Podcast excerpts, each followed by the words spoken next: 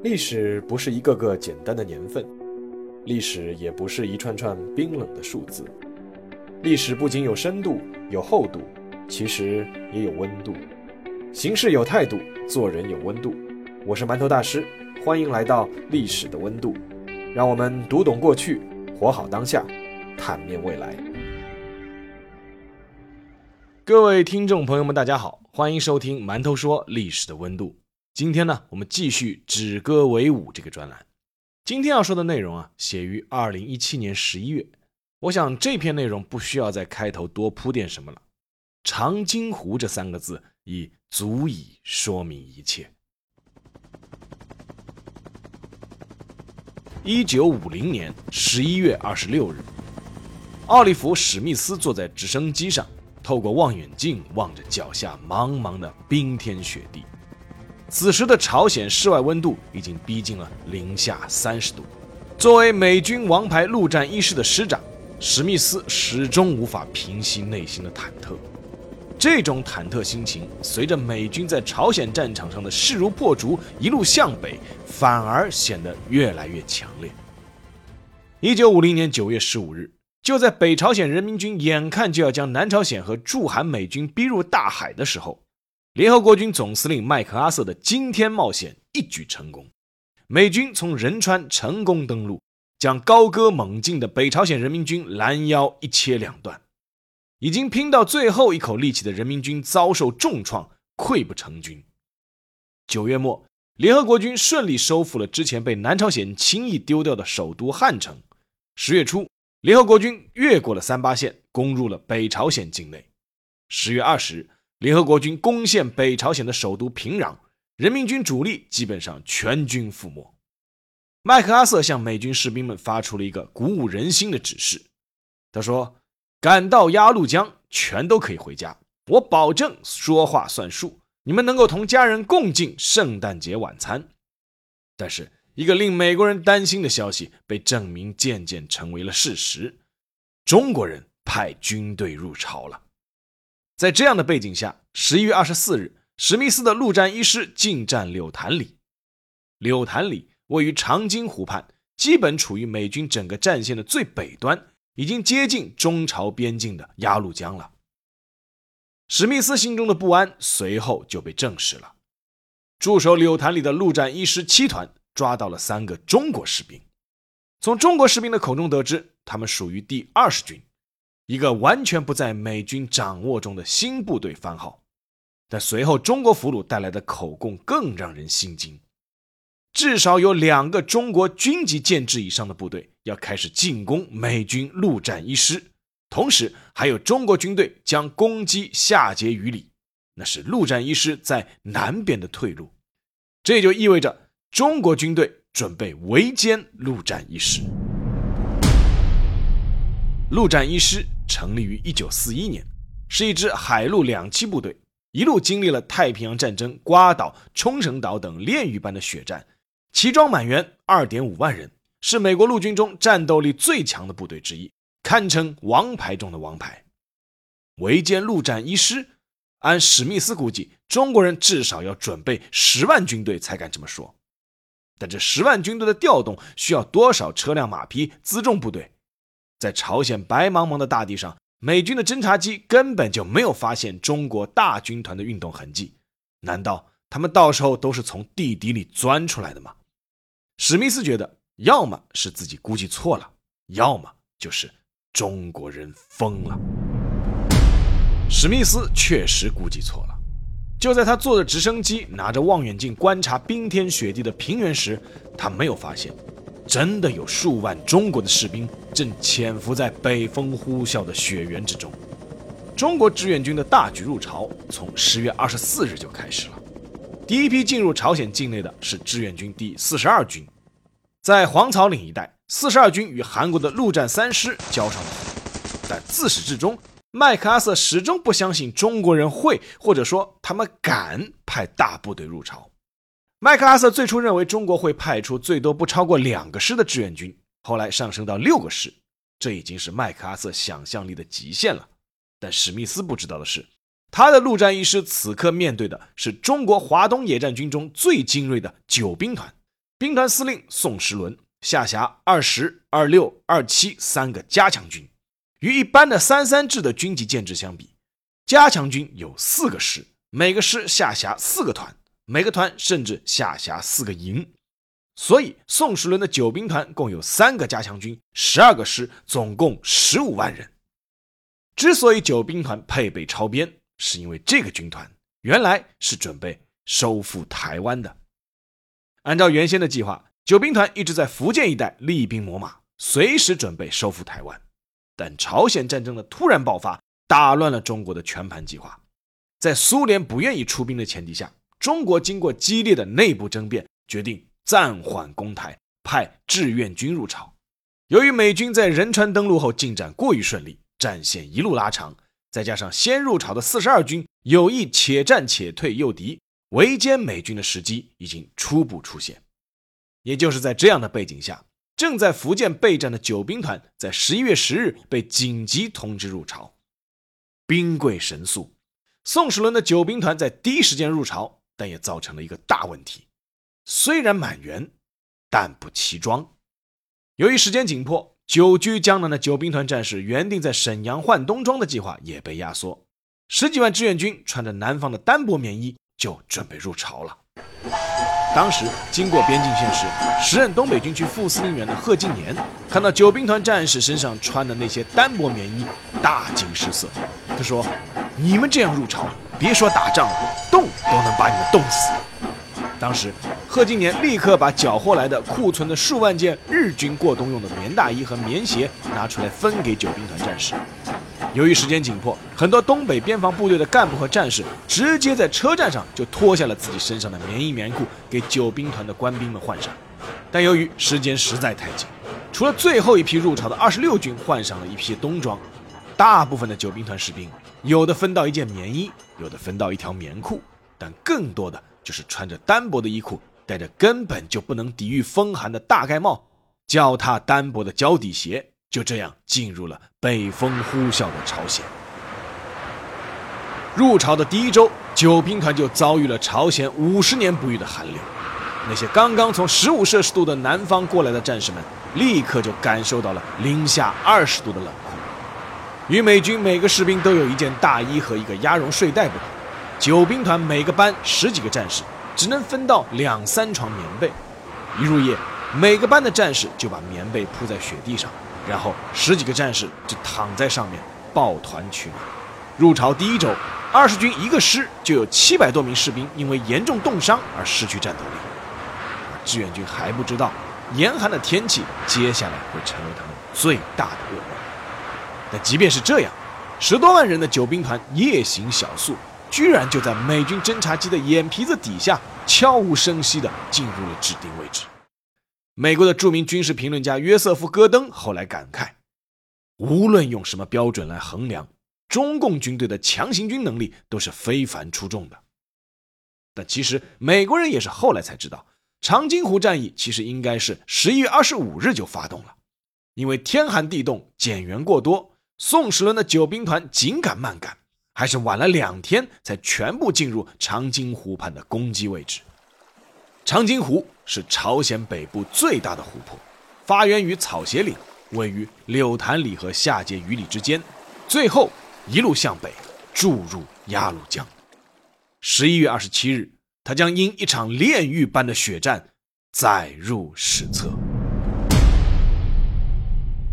一九五零年十一月二十七日夜二十二点，气温降到了零下三十度以下。几乎每一个后来从柳潭里撤退的美军官兵都能清晰地回忆起那一夜的恐怖经历。一种非常刺耳的军号声忽然响了起来，山谷里面枪声大作，伴随着四面八方传来的沙沙声。后来他们才知道，是中国军队单薄的胶鞋踩在雪地里的声音。很多美国官兵在那一刻都不敢相信自己的眼睛，眼前的平原白天还是白雪茫茫的一片。那些中国士兵听到冲锋号后，忽然穿着单薄的衣裤从雪地里一跃而起，怒吼着向自己冲来。他们到底是不是和自己相同的人类？但美军不知道的是，当冲锋号吹响的时候，很多志愿军战士在埋伏处一动不动，再也没有站起来，他们直接都被冻死了。到了二十八日早晨，陆战一师师长史密斯发现了一个让他惊骇的局面：一个晚上，从地底里冒出来了十多万中国军队，把美军陆战一师和陆战七师在柳潭里、新兴里、古图里和下碣隅里等地从北向南分割包围成了五块。但在中国志愿军方面，却也没有什么可乐观的。真正交上手，中国军队发现美军哪里是一句纸老虎形容的那么简单。以柳潭里的战场为例，三个中国师试图围歼美军陆战一师的两个团，这种包饺子的打法，在解放战争中，解放军是驾轻就熟的。但是打了一晚，根本就打不下来。首先，美军陆战一师不愧是王牌部队。从最初的慌乱中恢复过来后，立刻利用坦克组织起三个环形阵地，利用绝对优势的火力，用榴弹炮和轻重机枪组成的交叉火网，射杀前仆后继冲锋的志愿军战士。其次，与美军的火力相比，志愿军就实在差的太多了。美军的一个陆军师，师属炮兵有四百三十二门榴弹炮和加农炮，还可以得到非师属炮兵同类口径和更大口径火炮的支援。而中国人民志愿军一个师的师属炮兵只有一个山炮营，十二门山炮。美军的一个步兵师拥有电台一千六百部，无线电通信可以一直到达排和班。中国军队入朝时，从各部队多方抽调器材，才是每个军的电台达到数十部，勉强装备到营。营以下通信联络仍然主要靠徒步通信、军号、哨子以及少量的信号弹等。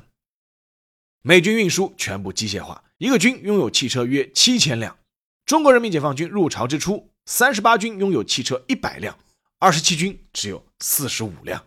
单兵火力方面，志愿军每个排只能分到一挺轻机枪，每个班只能分到一把冲锋枪。其他士兵拿的很多都是抗日战争时期的中正式步枪和缴获的日本三八大盖。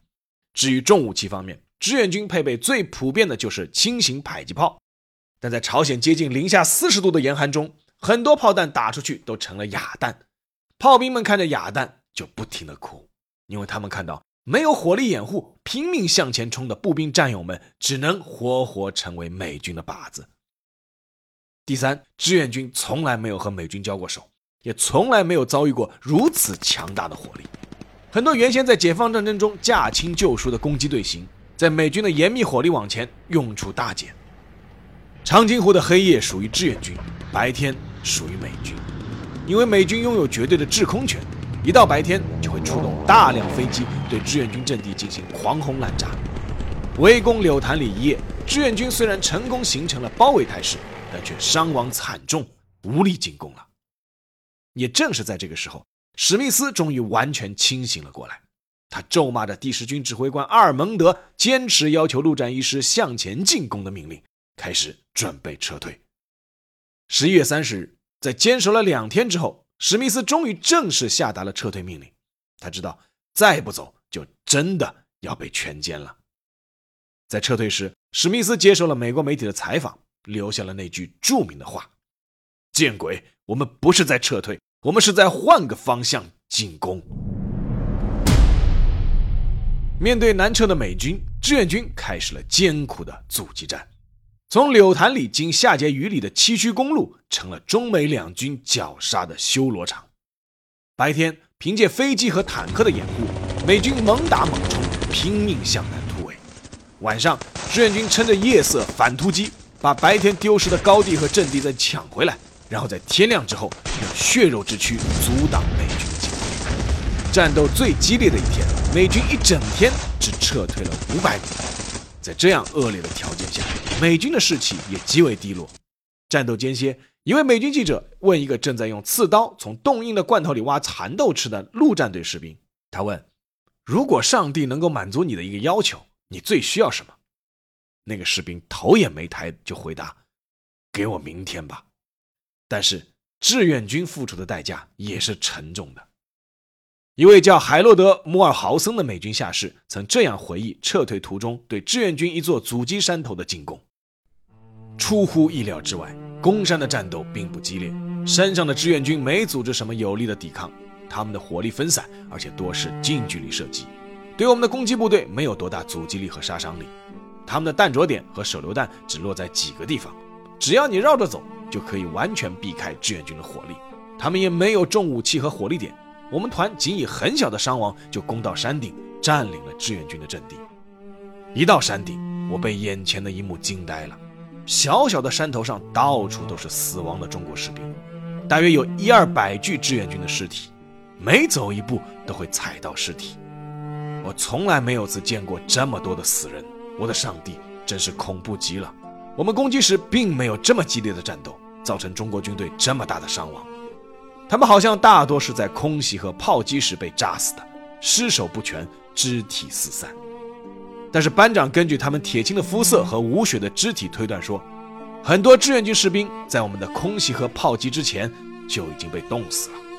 有些尸体三三两两的抱在一起，可见他们是想借同志的体温维持生命。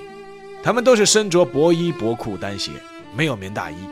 难道中国志愿军不知道北朝鲜的严寒气候吗？他们有军火供应，却没有过冬装备。要不是冻死冻伤这么多的志愿军，那么一二百具尸体就可能不是中国人的，而是我们美军陆战队的。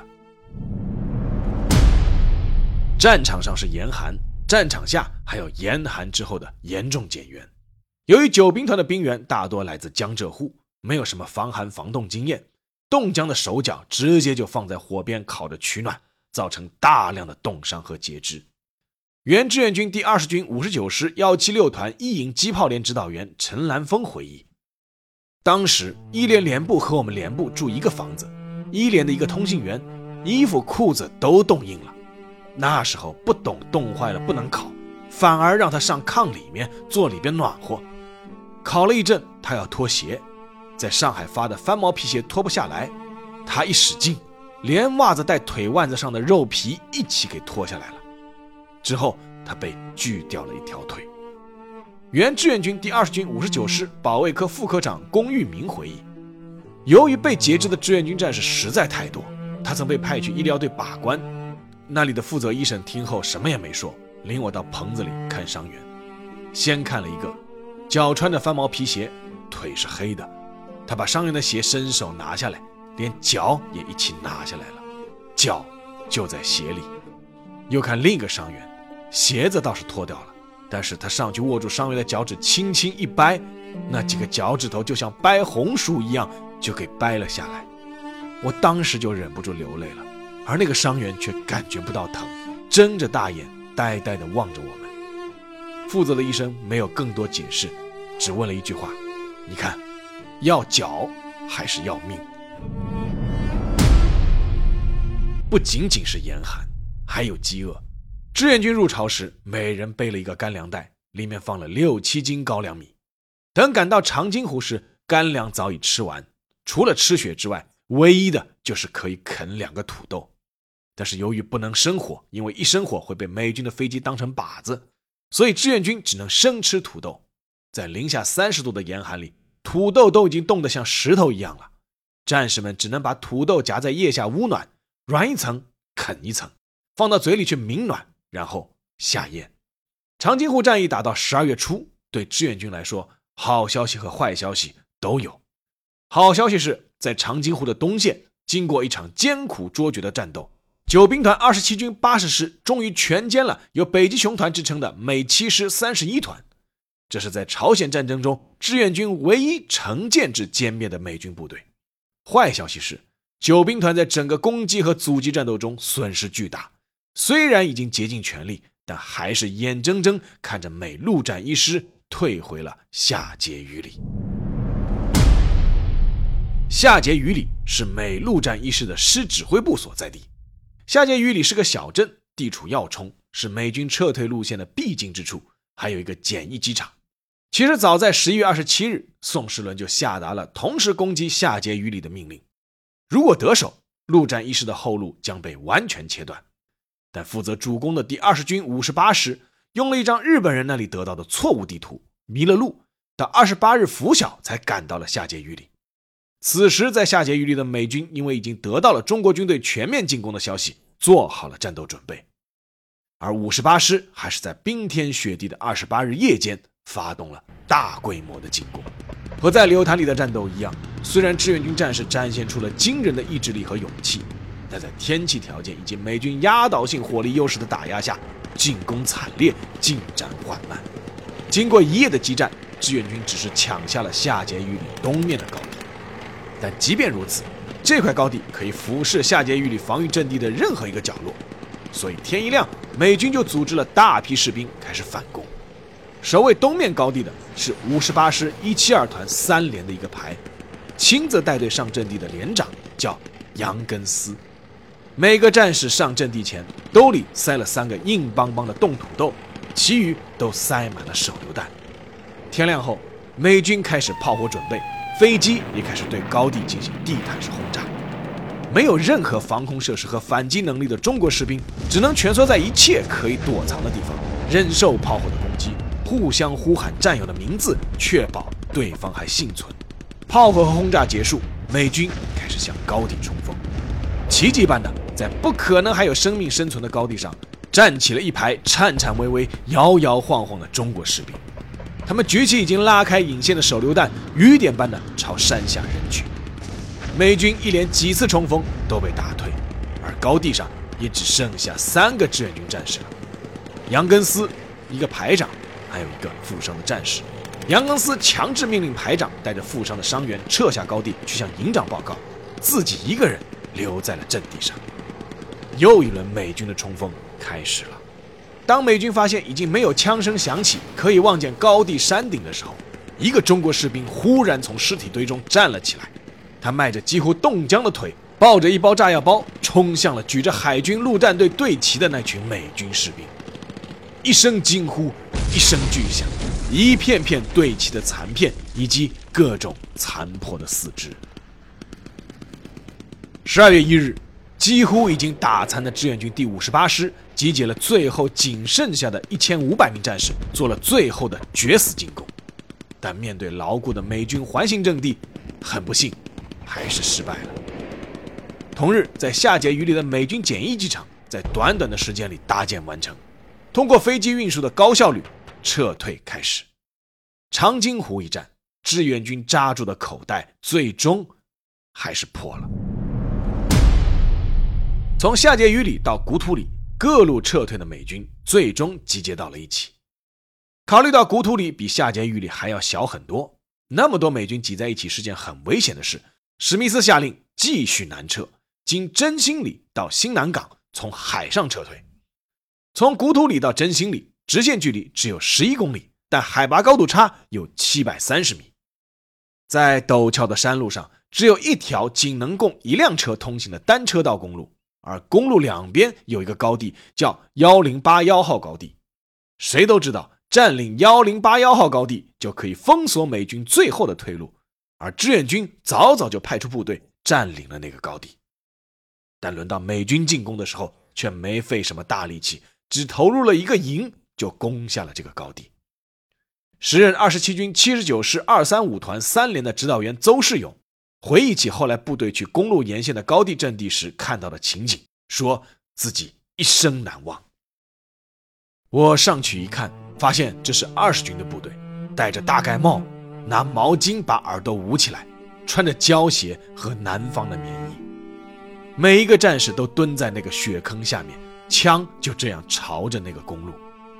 我想去拉一拉，结果发现他们一个一个都冻硬了。他们都活活冻死在那个地方了，一个连。他们不是被打死的，是冻死的，枪都朝着公路。这一幕我永远不会忘记。严寒的天气连让志愿军战士拼死阻击的机会都没有给。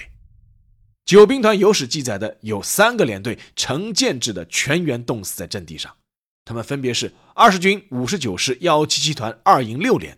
二十军六十师幺八零团一营二连和二十七军八十师二四二团二营五连，他们是以战斗队形在自己的阵地上坚持到了最后一刻，成为了悲壮的冰雕连。